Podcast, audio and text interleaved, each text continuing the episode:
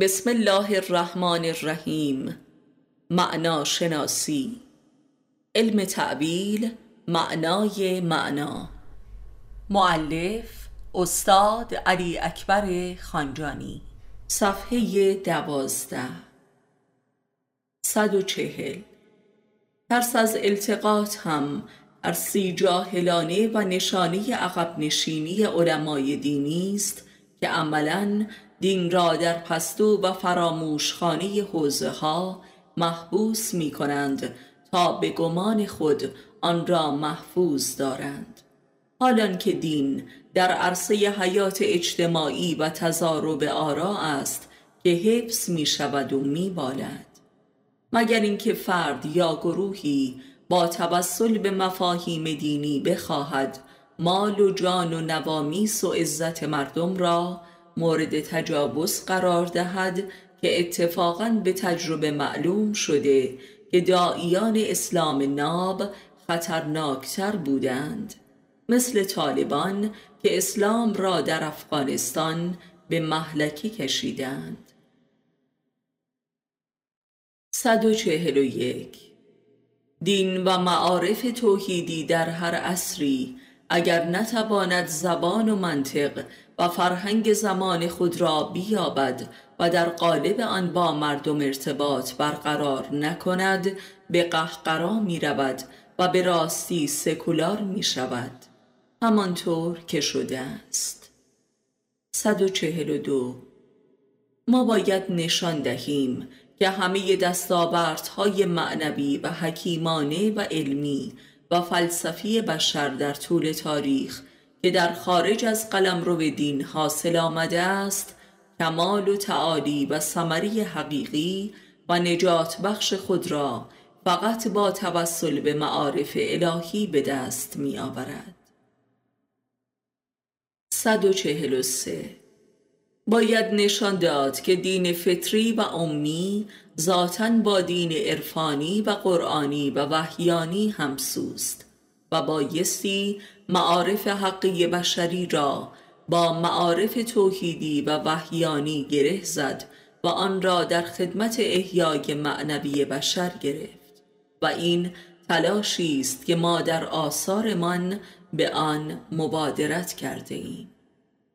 144 در اصول کافی مواجه با صدها مورد از تلقین ذکر از جانب امامان به مؤمنان هستیم که این مقدمه بر معنا شناسی است که البته اگر به همراه معرفت و اخلاص و تمرکز نباشد نه تنها خاصیتی ندارد که موجب نفاق و جنون می شود 145 معزل تلقین ذکر در شرع و نیز در طریقت عرفانی چیزی جز رو کردی عرفانی به معنا شناسی نیست. فیلمسل گفته شده که اگر کسی ده بار بگوید یا الله دعایش مستجاب می شود مشابه همین مسئله درباره صدها آیه و اسمای الهی در احادیث ما وجود دارد که متاسفانه جز کاربردی خرافی و ابزاری ندارد و حاصلی معکوس به بار آورده است. زیرا اصلا این معنا درک نشده است و علمای ما هم یا خود نفهمیده و یا برای مردم شرح نکردند. 146 فیلمسل این آیه از قرآن را بنگرید که خود یکی از زمینه های نفاق و خرافه در میان مسلمانان بوده است. ادعونی استجب لکم. یعنی بخوانید یا دعوت کنید مرا تا به شما پاسخ دهم. ولی این آیه عرفانی که شاهراه معناشناسی و کشف و شهود عرفانی در قرآن است به عنوان دکان کسب و کاری به درگاه خداوند شده است و به این معنا تلقی شده که هرچه می‌خواهید بگویید تا به شما بدهم. پول ثروت قدرت شهرت شهوت آرزوها. و چون هرگز این نگرش به حاصل نمی رسد لذا موجب برباد رفتن ایمان شده و ایجاد نفاق می کند. در حالی که منظور این است که مرا به اسمای من بخوانید تا این اسما در وجودتان تبدیل به جوابی نورانی و روحانی شود و این به معنای اجابت دعوت از خداست در خیشتن. 147 ما میپنداریم که مثلا رحمت خدا را طلب کردن به معنای افزوده شدن ثروت و شهرت و سلامت و دنیای ماست. در حالی که کسی که خالصانه و با معرفت خداوند را به اسم رحیم بخواند واژه و معنای رحیم در دلش شکوفا شده و وجودش را غرق در نور رحمت می کند و از دنیا بینیاز ساخته و خود مهد رحمت برای خلق می شود و در واقع خودش به درجه انسانی رحیم می گردد. این است معنای دعای معروف در قرآن و اصلا هر دعایی و ذکری جزی نیست. 148 پس می بینیم که معناشناسی از اصول و ارکان همه مذاهب الهی از قدیم تا کنون بوده و اساس دعا و نماز و نیایش است. ذکر در قرآن که شاه واژه همه مفاهیم قرآنی است و اصلا قرآن کتاب ذکر است دقیقا به همین معناست. یعنی قرآن کتاب معناشناسی است و معنویت در دین جزین نیست. و دین بی معنویت و معناشناسی مهد خرافه و نفاق و تخدیر و مذهب ضد مذهب و کانون سلطه شیطان در بشر است. 149 کسی که خدا خدا می‌گوید ولی منظورش نان و آب و خواسته های دنیوی است این همان شرک است که قلمرو ابطال دین در بشر است و مهد خرافه و نفاق می باشد ولی اگر کسی خدا خدا می‌گوید و منظورش از خدا نان نیست آنگاه وارد بر عرصه معناشناسی و ذکر شده است و واژه خدا در دلش موجب انفجار نورانی و روحانی می شود و او را انسانی نورانی و روحانی می سازد و خدا در او حاضر می شود و انسانی خدایی می گردد 150 این رساله که پیش روی دارید در حد اطلاع بنده نخستین رساله ای اصولی و بنیادین است که علم تعبیل یا هرمونتیک اسلامی یا به قول اروپایی ها علم سمانتیکس دینی به نگارش آمده است که برای همه مبتدیان این علم قابل استفاده است و بلکه برای علمای دینی هم چه بسا تازگی دارد و این گامی در تولید علوم اسلامی است. 151 چه بسا علما و روحانیونی که از علمی و منطقی کردن و مفهوم سازی معارف کلیدی دین به زبان عامه حراس دارند. به نظر بنده بیش از آن که ناشی از خطر التقاط و تحریف دین باشد حاصل بخل و دکانداری دینی می باشد از همان نوعی که در مقابله با دکتر شریعتی شاهدش بوده ایم.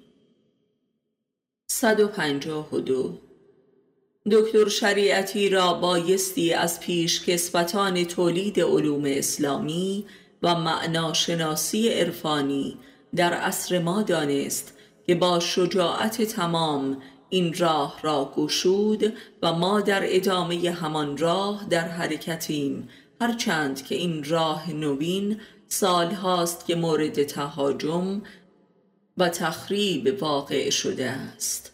و قربانی عظیمی نیز داده است.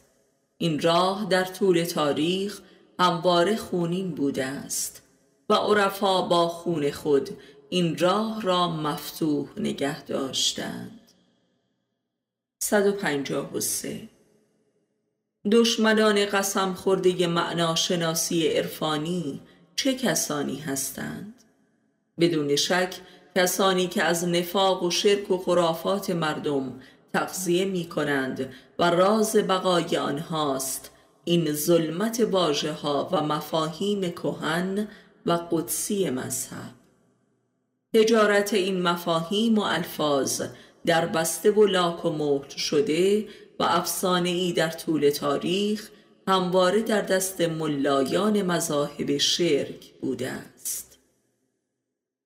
154 طبق روایات دینی نخستین کسی که حامل علم تعبیل و معناشناسی عرفانی بود حضرت آدم بود که خداوند همه اسماع خود را درو نهاد و ادابت ابلیس با آدم فقط از این رو بود و بس. و لذا همه مکرها و دسیسه های شیطان با آدم این است که چگونه او را از این علم باز دارد و به خرافه و پرستش الفاظ ظلمانی بکشاند و منافق سازد. و لذا نخستین دشمن و دشمن دائمی علم معنا شناسی شیطان است و لذا هر که با این علم ادابت کند شیطانی است. 155 طبق روایات دینی نخستین کسی که این علم را تعلیم داد و اشاعه نمود نیز حضرت ادریس بود که به زبان یونانی هرمس نامیده می شود و علم هرمونوتیک هم برآمده از این نام است. و می‌دانیم که مردمان چه بلایی بر سر آن حضرت آوردند و بارها او را به اشکال گوناگون کشتند و خداوند زندهش کرد و عاقبت به ملکوت آسمان ها عروج نمود و از انبیای زنده است. همچون مسیح علیه السلام که در تاریخ بارها بازگشته است و در واقع عرفا و علمای این علم به مسابه رجعت مکرر حضرت ادریس بودند. 156 علی علیه السلام را بایستی به نوعی ادریس زمان خودش دانست که در این علم منحصر به فرد بوده است. و همون میفرماید که واژه ها در نزد اهل معرفت زیر و رو می شود این یکی از مراحل اولیه علم معناشناسی و تعبیل است. 157 واژگونسازی مفاهیم واژه ها که به معنای انقلابی در ذات فرهنگ و اندیشه و معرفت بشر است و به معنای راستین انقلاب فرهنگی است از رسالت عارفان در هر عصری می باشد که موجب احیای معنویت و انهدام ظلمت و نفاق معنوی می باشد زیرا یکی از ویژگی های نفاق فکری همانا واژگون سازی مفاهیم دینی است که عارفان یک بار دیگر این مفاهیم وارونه را واژگون می کنند و بر جای خودش قرار می دهند که این به معنای عدالت فرهنگی و فکری و معنوی است. زیرا به قول علی علیه السلام عدالت به معنای قرار دادن هر چیزی بر جای خودش می باشد 158 بنابراین شاهدیم که معناشناسی و تعبیل چه رابطه تنگاتنگی با عدالت در ریشهی ترین مفهومش دارد که عدالت مفاهیم است. زیرا ظلم در مادی ترین صورتش که استثمار و ستم اقتصادی و ریاست در همه جا دقیقا دعوی عدالت و مصابات می کند و دم از رفاه و پیشرفت می زند. در واقع آنچه که در نزد عامه بشریت و مخصوصا جوامع منافق عدالت نامیده می شود عین ستم است همانطور است درباره آزادی و سایر مفاهیم کلیدی فرهنگ و اخلاق. 159 بنابراین یک انقلاب عادلانه و نجات بخش ممکن نیست الا بر اساس یک انقلاب در معنا و انقلابی هرمونوتیکی در جامعه. همانطور که مثلا انقلاب اسلامی ایران حاصل تلاش های هرمونوتیکی و معناشناسی کسانی چون دکتر شریعتی بود که متاسفانه پس از پیروزی از حرکت باز ایستاد و بلکه دچار ادابت و انکار شد که موجب این همه بدبختی گردید. 160 مهمترین و ریشهی ترین موضوع از انقلاب هرمونتیکی و تعبیلی کلمه وجود است که جایش را به عدم می دهد و لذا به لحاظ عرفانی راه معناشناسی را وادی یا سیر فنا هم نامیدند زیرا آنچه که در نزد عامه مردم وجود نامیده می شود فناست و بالعکس. این اولین گام در معناشناسی است که همه الفاظ و مفاهیم را شامل می شود از جمله کفر و ایمان ظلم و عدل محبت و شقابت خدا و شیطان و خیر و شر و باید و نباید و راست و دروغ. 161 مجموعه آثار ما این مرحله از انقلاب تعبیری و هرمونوتیکی در معناشناسی را به انجام رسانیده است.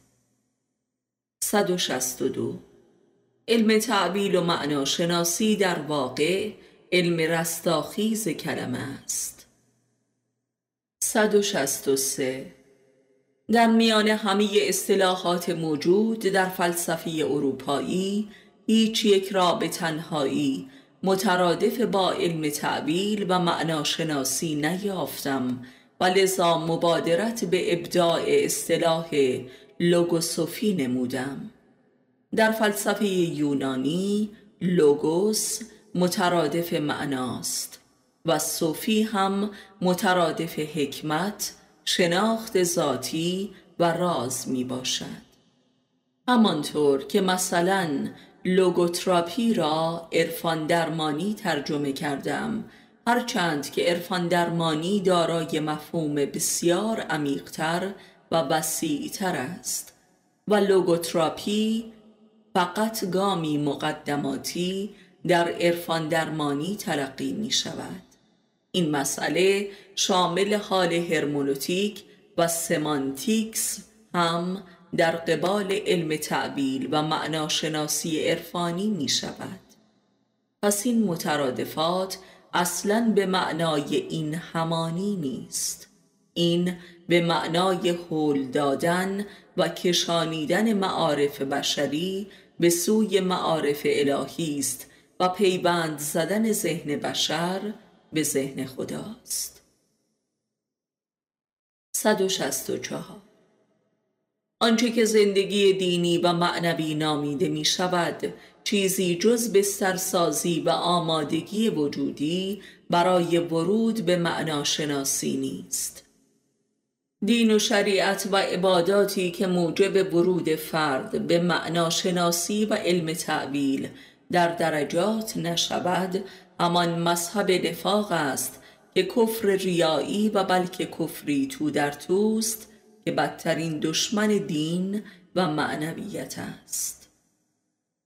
165 احکام عملی دین و فضائل دینی موجب شرک زدایی و صفت زدایی از نفس و روان و اندیشه انسان می شود و آنگاه نماز و عبادات و ذکر و دعا همان آستانه معناشناسی و علم تعبیل است. و این است که در قرآن فقط مؤمنان امر به اقامه سلات شده اند و نماز غیر مؤمنانه موجب فویل للمسلین است.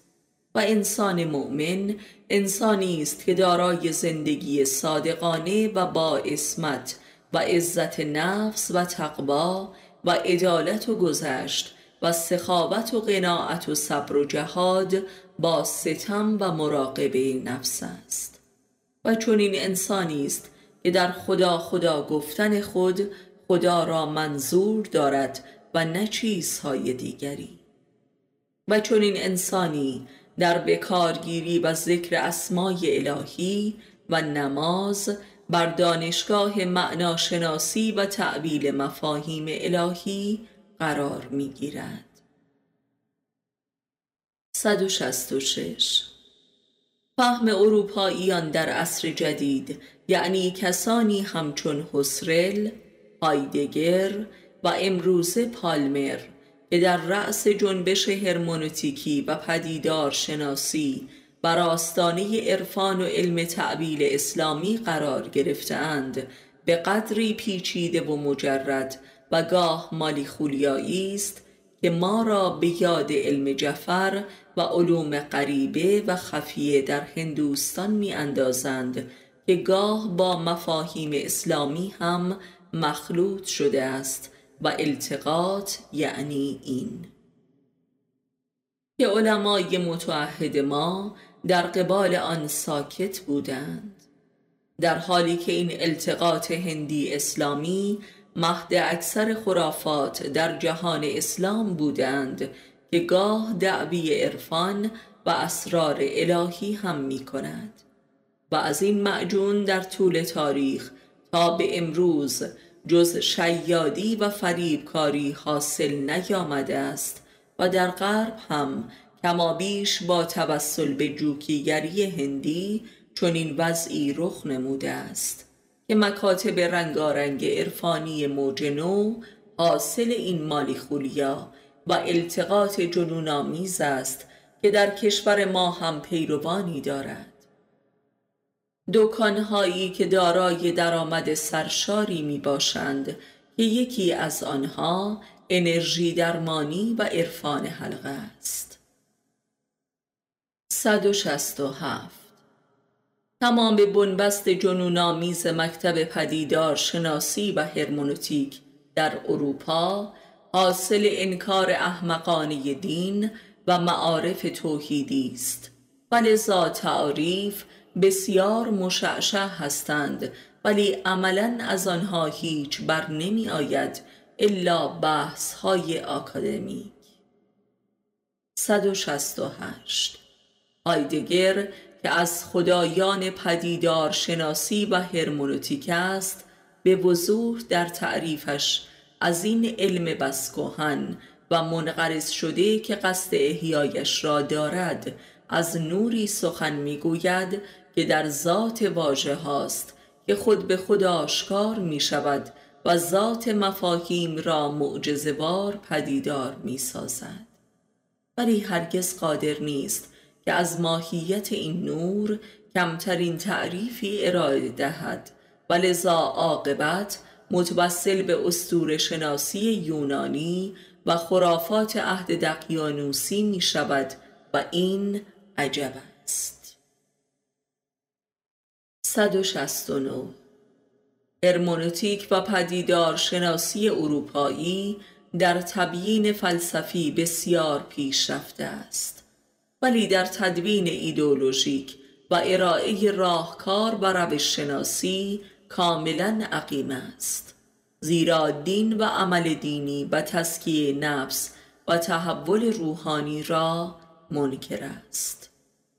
170 کفر و الهاد فلسفه اروپایی تا آنجاست که پدیدار شناسی و هرمونوتیک را به کلی از علوم انسانی جدا ساخته و تبدیل به یک فن مجرد نموده که فقط بازی محض با الفاظ است. و این بدان دلیل است که اگر بخواهد این علم را که انسانی ترین علوم است در جایگاه انسانیش بنشاند مجبور است که الوهیت و اشراق روحانیت را به میان بکشد و دین را تصدیق کند و چون انکار می کند لذا عقیم شده است. و این علم از زمان حسرل تا کنون حتی یک گام به پیش نرفته است. و این وظیفه یک عارف مسلمان است که اروپا را از این تعصب کور نجات بخشد و محصول فرهنگی آن را با معارف اسلامی پیوند زند متفکران اروپایی را هم نجات بخشد. 171 اقلانیت محض. متفکران بزرگ اروپا و خاص آلمان را به آستانی دین و عرفان کشانیده است. ولی چون هنوز در انکارند در پشت درب آن مانده و مرده این بدان معناست که معرفت محض غیر دینی هم به دین و معارف توحیدی می‌رسد. همانطور که خداوند هم عاقلان را لایق دینش می‌داند. 172 اسرل و هایدگر و گادامر در پدیدار شناسی و هرمونوتیک از معجزه‌ای به نام ترانستانس سخن می‌گویند که موجب تجلی ناگهانی ذات پدیده ها و معانی می شود که نورانی است. و این همان اشراق و تجلی ذات است که بدون ایمان و عرفان عملی ممکن نمی شود. آنها فهمش را دارند و عملش را ندارند. و ما مسلمانان عملش را داریم و فهمش را نداریم.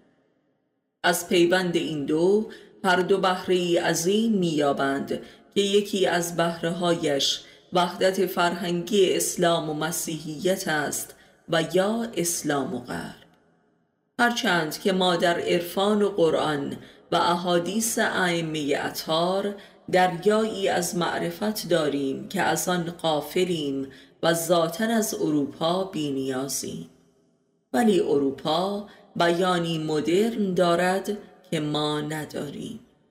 بنده در مدرنیزه کردن منطق عرفانی و دینی بدون استفاده از فرهنگ فلسفی غرب و فقط با اتکا به معارف امامیه موفق به تبیین ایدئولوژیک به زبان امروز جامعه اسلامی شدم و این بدان معناست که این شدنی است و باید کار کرد.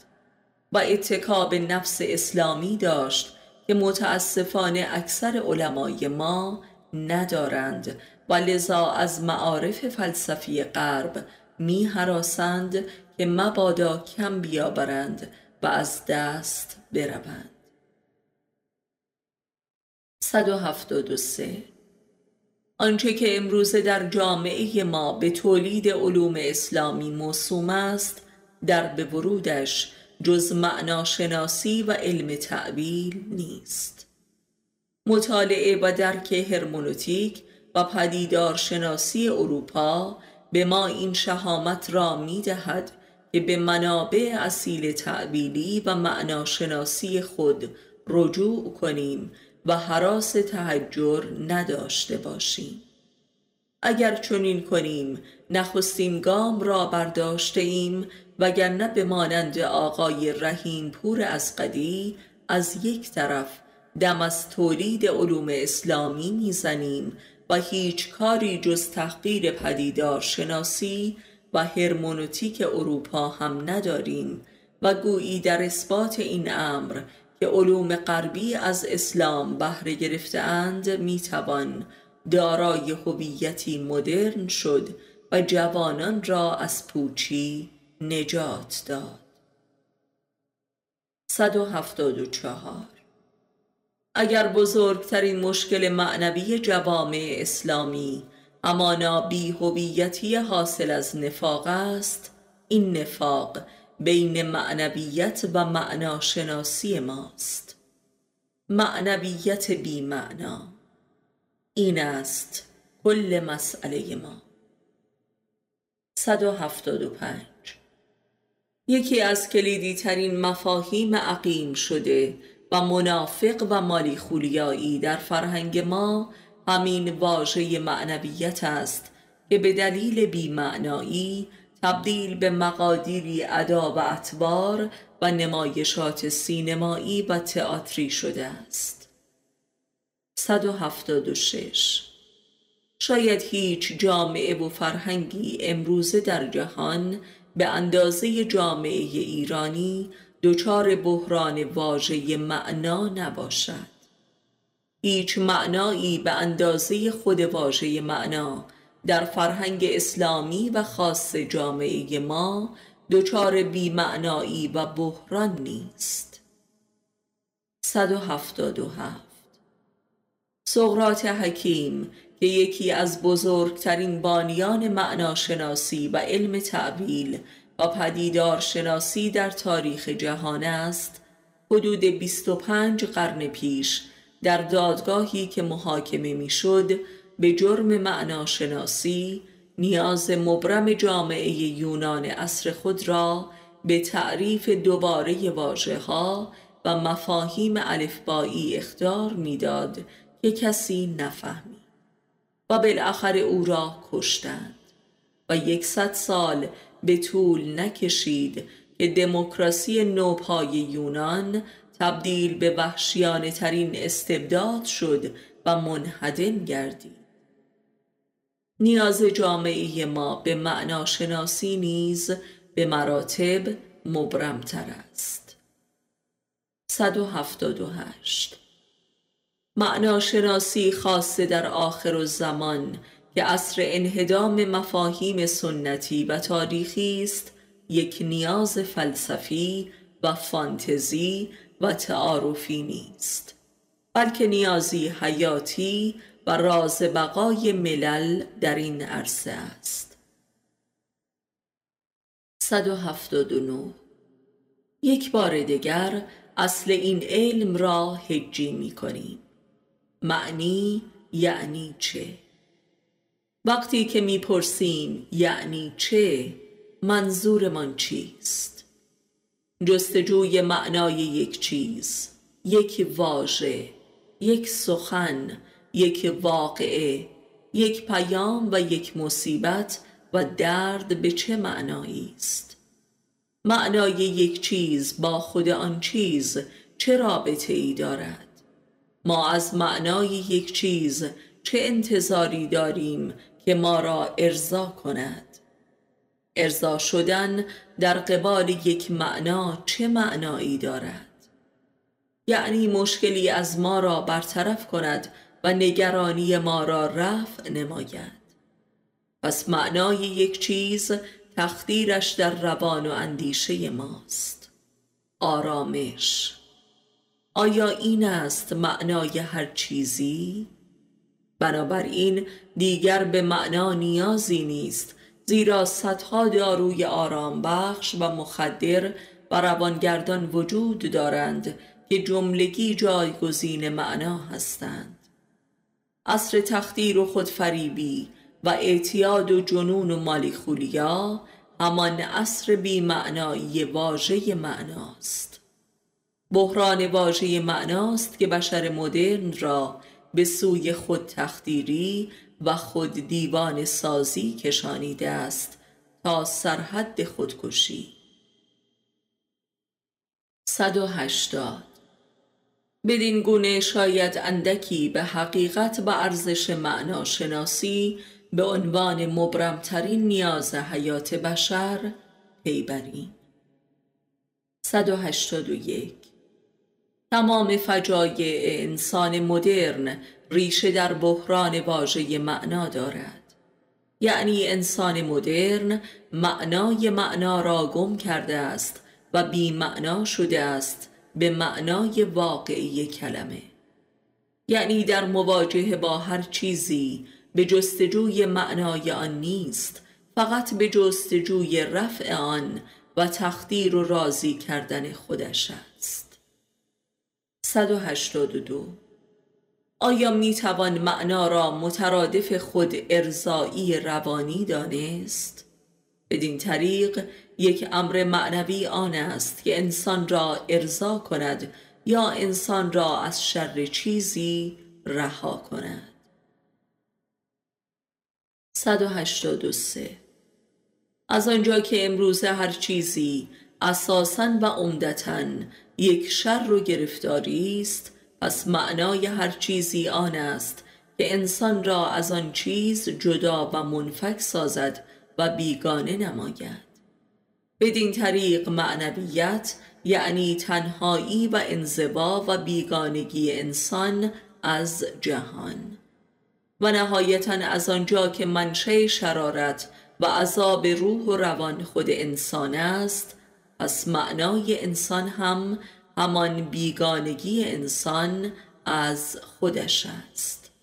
و این معنا فقط از مواد روانگردان و مخدرات جدید برمی آید 184 پس آخرین معنای انسان عبارت است از خودفراموشی و انهدام و فنای انسان.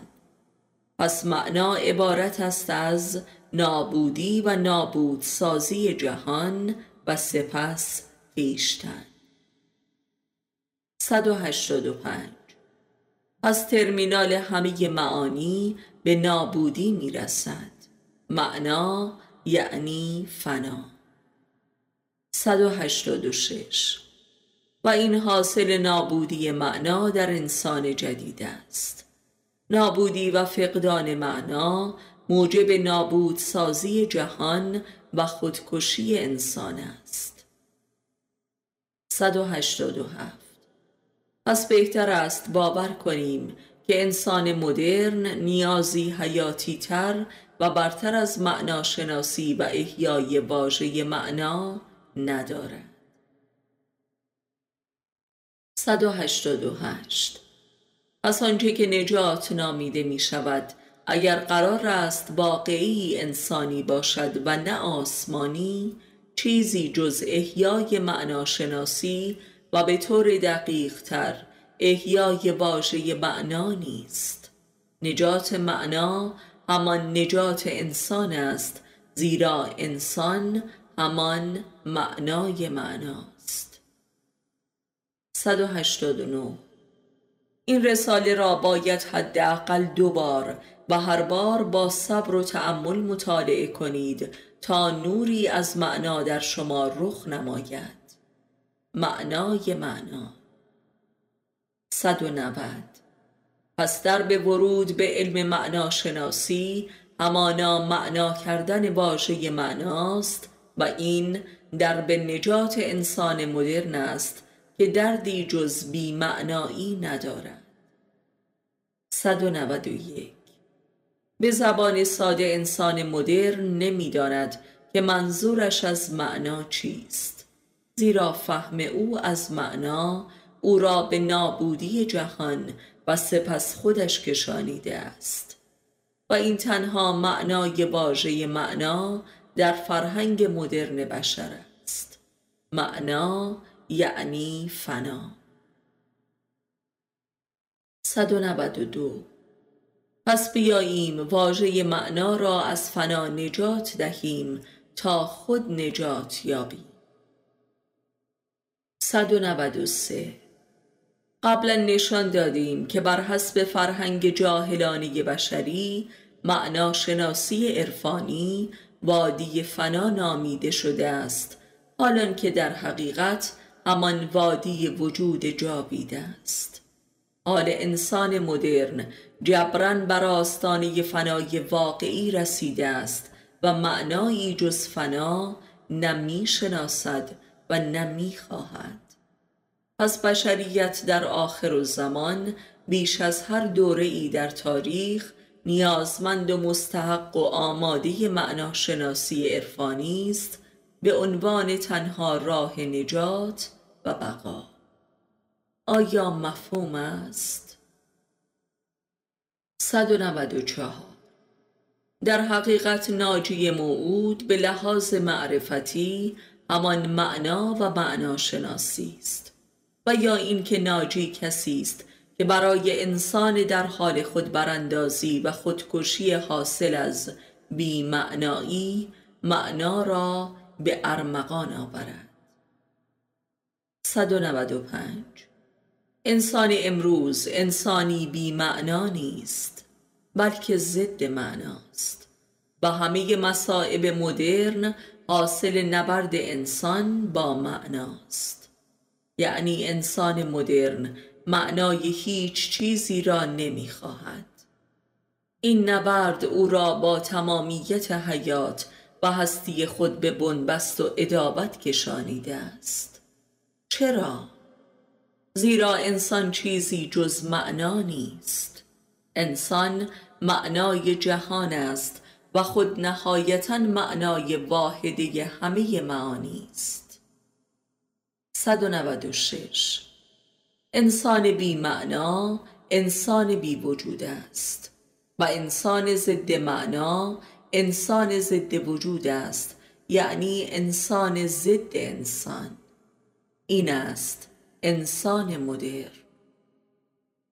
197 پس ناجی باید خود مظهر و مجسم معنا باشد یعنی اصفه انسان. آیا نه این است؟ 198 ناجی باید نور معنا و معنای همه معانی باشد یعنی جمال معنا. 199 این ظهور به خودی خود نجات بخش انسان است. دویست. معنای انسان خداست. پس ناجی ظهور خدا از انسان است که نور معناست.